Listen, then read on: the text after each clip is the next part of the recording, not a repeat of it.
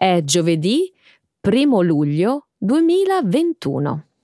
Benvenuti a un nuovo episodio del nostro programma settimanale di livello intermedio News in Slow Italian.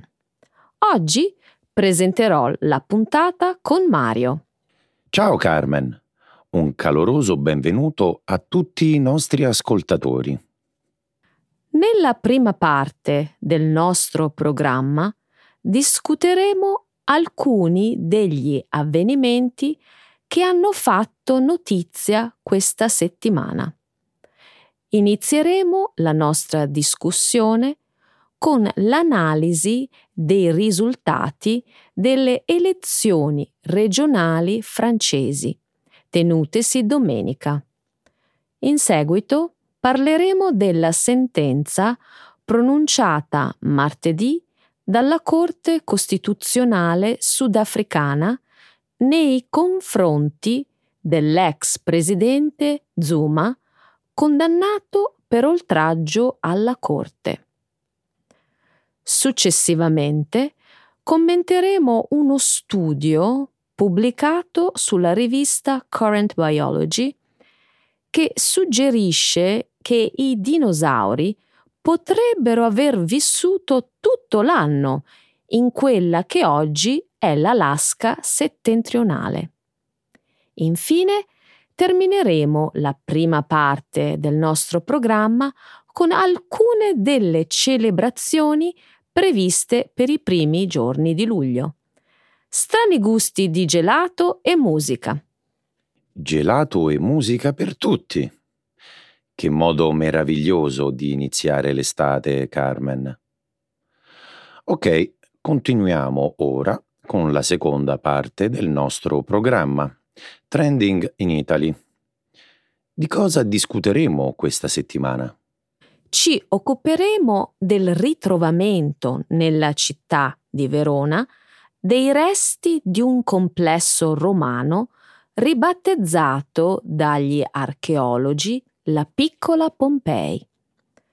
Poi discuteremo delle polemiche che hanno colpito la squadra della nazionale italiana impegnata nel campionato europeo di calcio Euro 2021.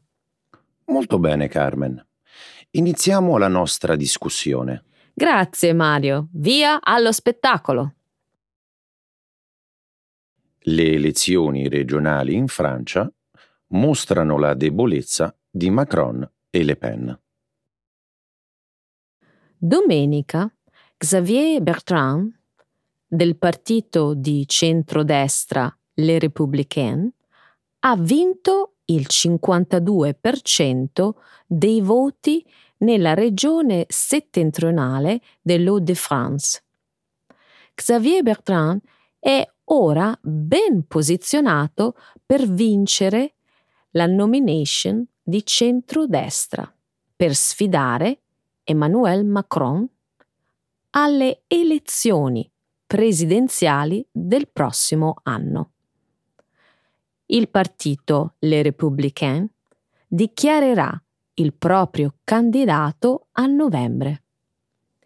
Tra il 2007 e il 2012, Xavier Bertrand è stato ministro del lavoro e della sanità durante la presidenza di Nicolas Sarkozy. La sua vittoria rappresenta una grave battuta d'arresto per Marine Le Pen. Il Rassemblement National, il partito di estrema destra di Le Pen, infatti non è riuscito a vincere in nessuna delle regioni.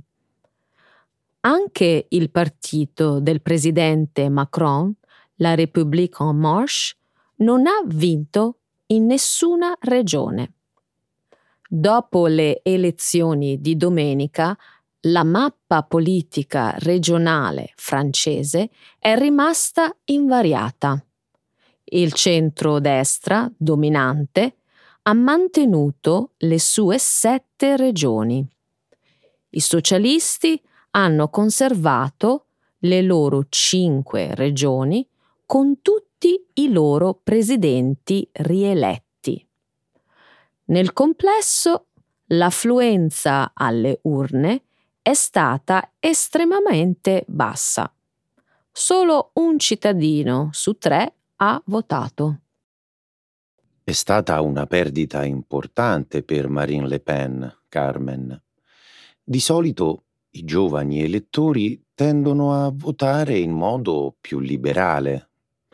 Tuttavia, questa volta quasi il 90% di quelli tra i 18 e i 24 anni potrebbe aver ignorato le elezioni. Inoltre, un'ampia maggioranza di persone sotto i 35 anni non ha votato. E l'estrema destra ha perso nonostante tutto. Alcuni analisti suggeriscono che il Rassemblement National avrebbe potuto vincere in Provence-Alpes-Côte d'Azur se il candidato di sinistra non si fosse dimesso. Questo potrebbe essere un avvertimento per Les Républicains. E se i loro avversari si unissero contro di loro? Ma dai, quanto è probabile un'alleanza tra Macron e Le Pen? Tutto è possibile in politica. Nessuno poteva pensare che la sinistra, la destra e gli islamisti in Israele avrebbero creato una coalizione per rovesciare Netanyahu. È vero. Ma sono d'accordo con te. In questo caso non è molto probabile. Comunque, penso che il presidente Macron potrebbe sentirsi un po' deluso del fatto che Le Pen abbia perso il voto della destra. Politicamente parlando, sarebbe meglio per lui affrontare l'ultradestra piuttosto che il candidato di centrodestra in aprile. Mario, io non sottovaluterei Marine Le Pen.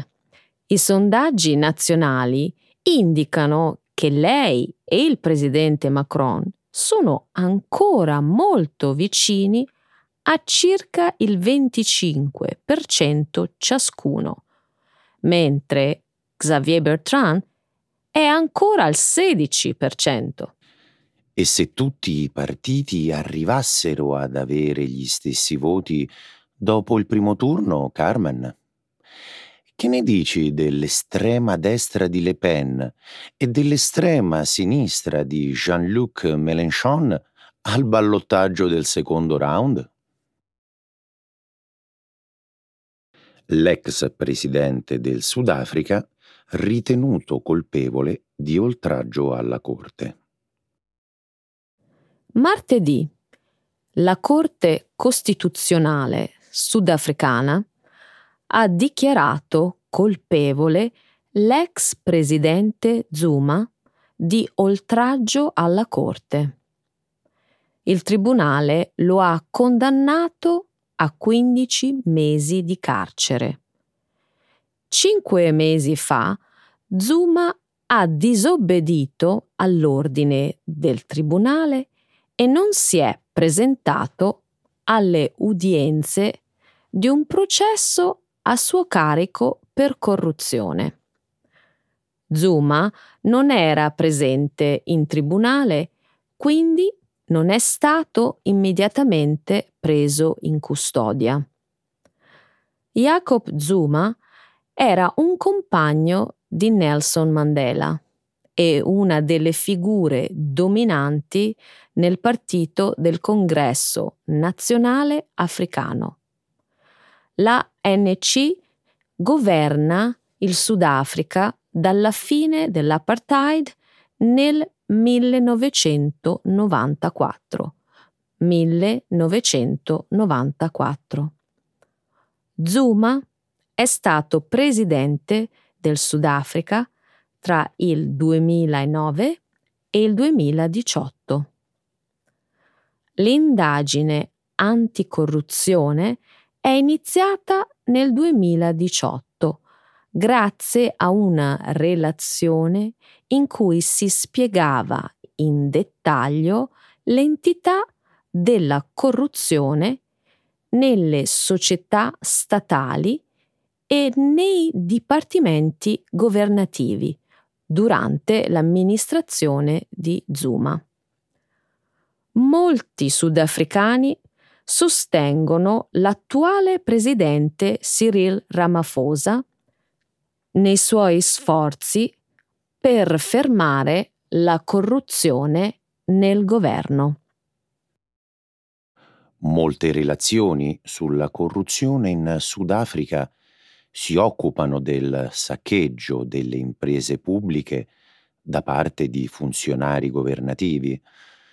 Questo genere di corruzione causa servizi scadenti, frequenti interruzioni di corrente e carenza di acqua. È il settore pubblico a risentire maggiormente della corruzione. Non dovremmo essere sorpresi, Mario.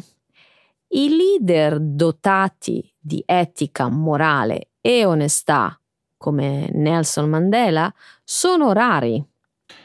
Non sono sorpreso. Spesso le democrazie emergenti tendono ad attraversare periodi di corruzione nella fase iniziale.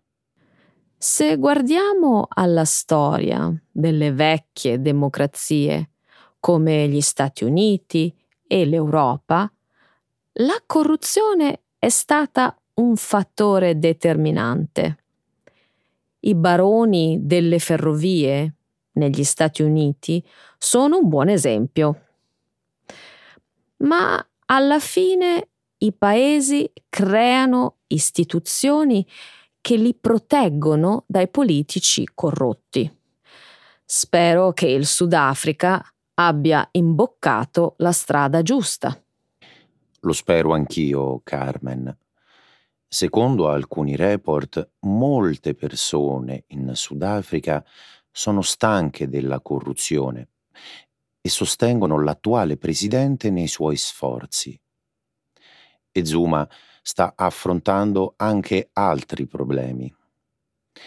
È accusato di racket, corruzione, frode e riciclaggio di denaro. È stato anche accusato di aver preso tangenti da un produttore di armi francese. Ha 79 anni e il suo futuro non sembra brillante. I dinosauri vivevano nell'Alaska settentrionale tutto l'anno? Il 24 giugno, la rivista Current Biology ha pubblicato un nuovo studio che colloca i dinosauri in un ambiente insolito. I dinosauri sono comunemente raffigurati come animali di grandi dimensioni che popolavano le foreste tropicali e subtropicali. Nel 1950, però, gli scienziati hanno trovato fossili di dinosauri anche nelle regioni artiche. I dinosauri migravano stagionalmente in questi luoghi in cerca di cibo. Il team di ricercatori si è recato nel nord dell'Alaska ogni agosto per 10 anni.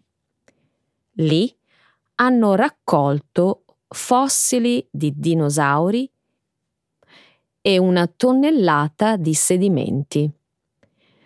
I sedimenti sono stati accuratamente lavati e poi analizzati con cura.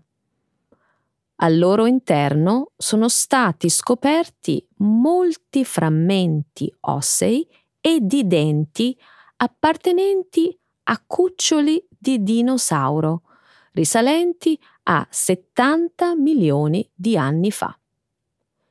I ricercatori hanno trovato i resti di 7 diverse specie, compresi quelli di Baby T-Rex. i tempi di incubazione delle uova di dinosauro possono durare mesi. La lunghezza dell'incubazione e l'abbondanza di frammenti di piccoli di dinosauro hanno portato gli scienziati a credere che i dinosauri vivessero nelle regioni artiche e non vi migrassero solo stagionalmente. In pratica, secondo il team di ricerca, questi animali vivevano in un ambiente con condizioni estreme. Nessuno pensava che potessero sopravvivere in luoghi del genere. E la foresta tropicale calda e umida dei film di Jurassic Park non ha fatto altro che sostenere questa idea generale. Siamo onesti con i film. Fu Sir Arthur Conan Doyle il primo ad avanzare l'idea della foresta tropicale nel suo classico del 1912, The Lost World. Sì, ma era più una questione di posizione. Dove altro troveresti un mondo nascosto? In Amazzonia, ovviamente. Beh, a quanto pare poteva essere in Alaska o persino in Antartide. Ma sarebbe stato molto più difficile filmare qualcosa del genere nella neve. Se i dinosauri vivevano in ambienti estremamente freddi, le domande aumentano. Per esempio, scavavano delle tane per ibernarsi sottoterra? I ricercatori hanno trovato delle ossa di tirannosauro lì.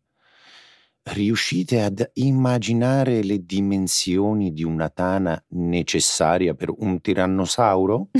Non sembra molto probabile, Mario. L'85% dell'Alaska è permafrost, specialmente il versante settentrionale, dove la squadra ha trovato tutti i loro fossili. Il 1 luglio si festeggia con strani gusti di gelato e ballando musica reggae. Il 1 luglio i canadesi di tutto il mondo festeggiano il Canada Day. In questo giorno del 1867, il Constitution Act riunì le 3 province della Nuova Scozia, del New Brunswick e del Canada in un unico paese. Se invece si è in cerca di una ragione meno formale per festeggiare, sono disponibili altre forme di divertimento. Il 1 luglio è anche il National Creative Ice Cream Flavors Day. Dimenticatevi dei gelati al gusto di cioccolato, vaniglia, fragola e pistacchio. Non considerate nemmeno i gusti tradizionali alla frutta, ma scegliete un gelato alla fragola e jalapeno. Oppure provate il famoso gelato californiano all'aglio. I gusti pancetta e noci, zenzero sottaceto o ananas arrostito sono riservati ai più avventurosi. Se invece si volesse aggiungere un po' di musica alle celebrazioni del 1? Grazie per averlo chiesto. Il 1 luglio è anche l'International Reggae Day. Come un gusto creativo di gelato, il reggae è un mix di rhythm and blues, calypso, musica africana e latinoamericana. Il 1° International Reggae Day è stato celebrato il 1 luglio 1994 a Kingston, in Giamaica. Che meraviglioso modo di iniziare il mese di luglio, Carmen. Tutti amano il gelato. E tu, quanto sei avventurosa? Proveresti il gelato all'aglio? Beh, in realtà il gelato all'aglio viene servito nel famoso ristorante di San Francisco, The Stinking Rose, e anche in moltissimi convegni sull'aglio. Non è una cosa troppo avventurosa. Non so, però, se avrei il coraggio di provare il gusto pancetta. Sono d'accordo. Il gusto bacon sembra davvero strano. Cambiando argomento, mi piace l'idea di combinare gelato e reggae. Dovrebbe essere molto divertente, soprattutto perché deve essere fatto all'aperto. Il divertimento poi continua anche il giorno dopo. Il 2 luglio, infatti, è l'Anisette Day. Mi piace l'Anisette, una volta ogni tanto. Ma mi interessa di più il 3 luglio, Mario. Sono d'accordo. È l'International Plastic Bag Free Day, una causa davvero eccellente. Anche un giorno solo è sufficiente a ridurre l'inquinamento da plastica nei nostri mari. L'idea è nata in Europa. Zero Waste Europe ha istituito l'International Plastic Bag Free Day 2009. Ci sono anche molti altri festeggiamenti interessanti, Carmen. Il 6 luglio è l'International Kissing Day, mentre il 7 è il World Chocolate Day. Non ti dimenticare che il 7 luglio è anche il Global Forgiveness Day. Dal sottosuolo di Verona riaffiora una piccola Pompei. Intorno alla metà di giugno, molti giornali italiani hanno diffuso la notizia del ritrovamento di un sito archeologico straordinario. Nel sottosuolo di Verona, in Veneto, alcuni scavi hanno portato alla luce un complesso romano risalente al II secolo d.C., epoca in cui l'impero raggiunse la sua massima espansione territoriale. La scoperta è avvenuta durante i lavori di ristrutturazione di un vecchio edificio abbandonato che un tempo ospitava le sale del cinema Astra. Nel corso degli scavi, nell'interrato dello stabile, gli operai si sono trovati di fronte uno spettacolo che li ha fatti rimanere tutti a bocca aperta. Tra i vari reperti portati alla luce hanno destato particolare stupore i resti di un'antica residenza romana, dotata di un sofisticato sistema di riscaldamento, pareti e mura finemente affrescati, frammenti di un soffitto crollato e di un mobile di legno carbonizzato in buono stato di conservazione. Gli archeologi hanno parlato di una scoperta eccezionale, definendo il sito una piccola Pompei. Chissà perché hanno azzardato il paragone con la città di Pompei. Non mi pare che ci siano tutte queste somiglianze. Il 14 giugno, sul Corriere della Sera, è apparso un articolo in cui si dice che l'accostamento deriva dal fatto che il complesso romano, scoperto a Verona, fu segnato da un improvviso evento calamitoso. Molto probabilmente fu distrutto da un incendio e, per questo, fu abbandonato, Tale dinamica ricorda molto la sciagura che colpì Pompei nel 79 a.C., quando l'intera città fu seppellita dalla furia del vulcano Vesuvio. Giusto. A quanto pare, gli archeologi italiani non sono certi dell'esatta funzione del complesso veronese. Forse era una casa, anche se risulta troppo grande come struttura abitativa privata. Penso tu abbia ragione. Per il momento è un mistero. Qualcuno però ha avanzato l'ipotesi che potesse trattarsi di una struttura alberghiera che all'epoca sorgeva appena al di fuori dell'antica cinta muraria della città. Davvero interessante. Il sottosuolo di Verona ha regalato un'altra emozionante sorpresa. Quale? Sono stati rinvenuti alcuni scheletri umani risalenti al XII secolo. Non lo sapevi? Il ritrovamento risale ai primi di giugno, nel corso di una serie di lavori di restauro dell'antico anfiteatro romano. Pare che il sito fosse una sorta di tomba di famiglia. Al suo interno, poi, sono stati rinvenuti anche vari oggetti di uso comune, come la fibbia di una cintura e varie monete d'argento. Questa notizia mi era sfuggita, ma non è la prima volta che negli spazi dell'Arena di Verona vengono scoperti resti umani, databili al periodo medievale o ad altre epoche antiche. Vero. Ma questo non sminuisce l'importanza del ritrovamento.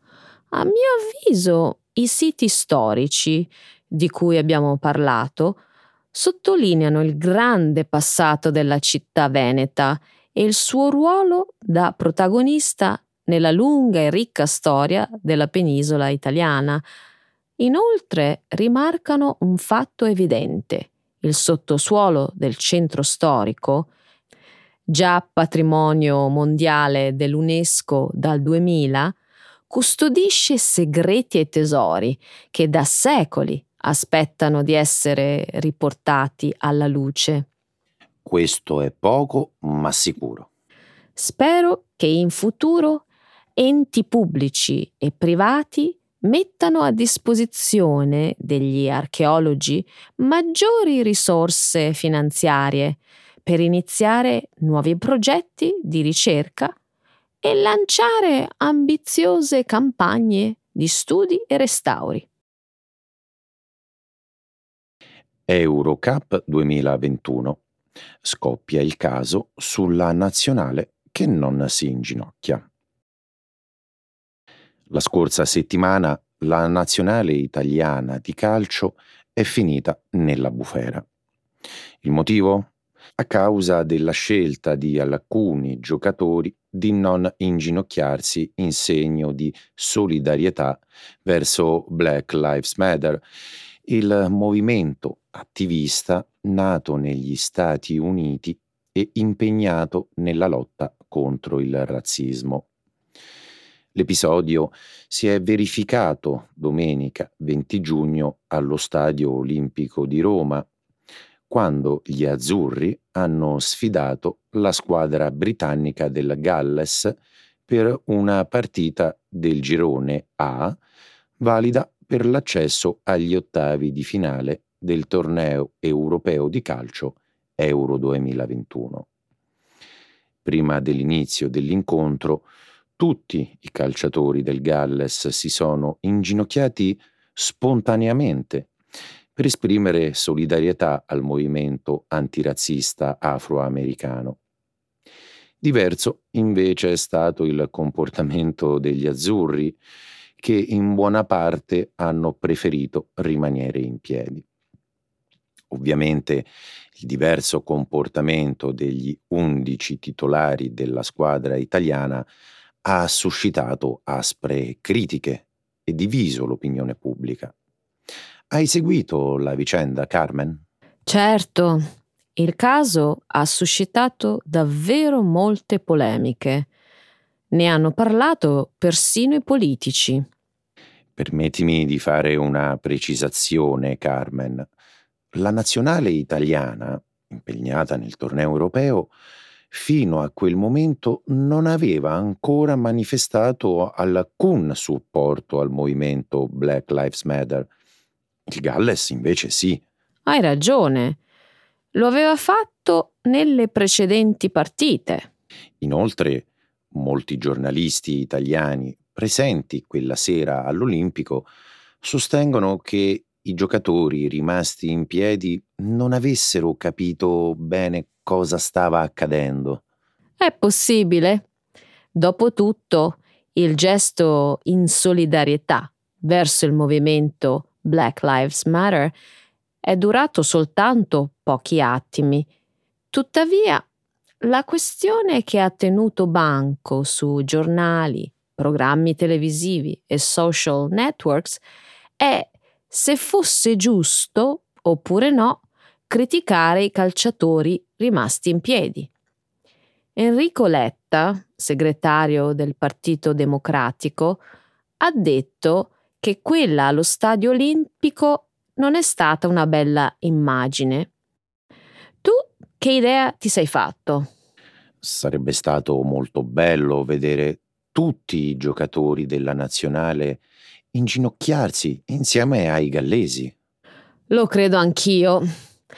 Credo che il calcio italiano abbia perso una grande occasione per lanciare un messaggio forte contro le discriminazioni razziali. Sì. Tuttavia esiste la libertà di scelta e deve essere sempre rispettata. Inoltre, credo sia scorretto attaccare ai giocatori l'etichetta di razzisti soltanto perché non hanno aderito. Non posso darti torto.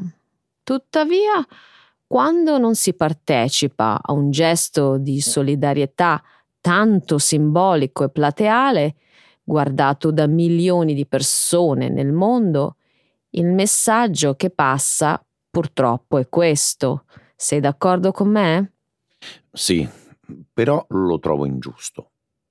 Così come trovo ingiusto forzare i giocatori azzurri a inginocchiarsi, se non si sentono di farlo. Il giornalista Beppe Severgnini ha detto in un video pubblicato dal Corriere della Sera il 21 giugno che la scelta indubbiamente deve essere lasciata ai giocatori. Tuttavia, a loro andrebbe ricordato che quel gesto non rappresenta un'adesione al Black Lives Matter, ma una condanna pubblica delle discriminazioni e del razzismo nello sport, che purtroppo ancora esistono. Secondo il giornalista italiano, il gesto dei giocatori di inginocchiarsi dovrebbe servire a comunicare al mondo intero che in Europa per certe schifezze non c'è posto.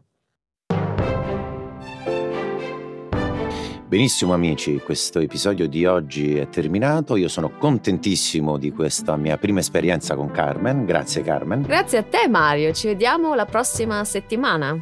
Ciao a tutti.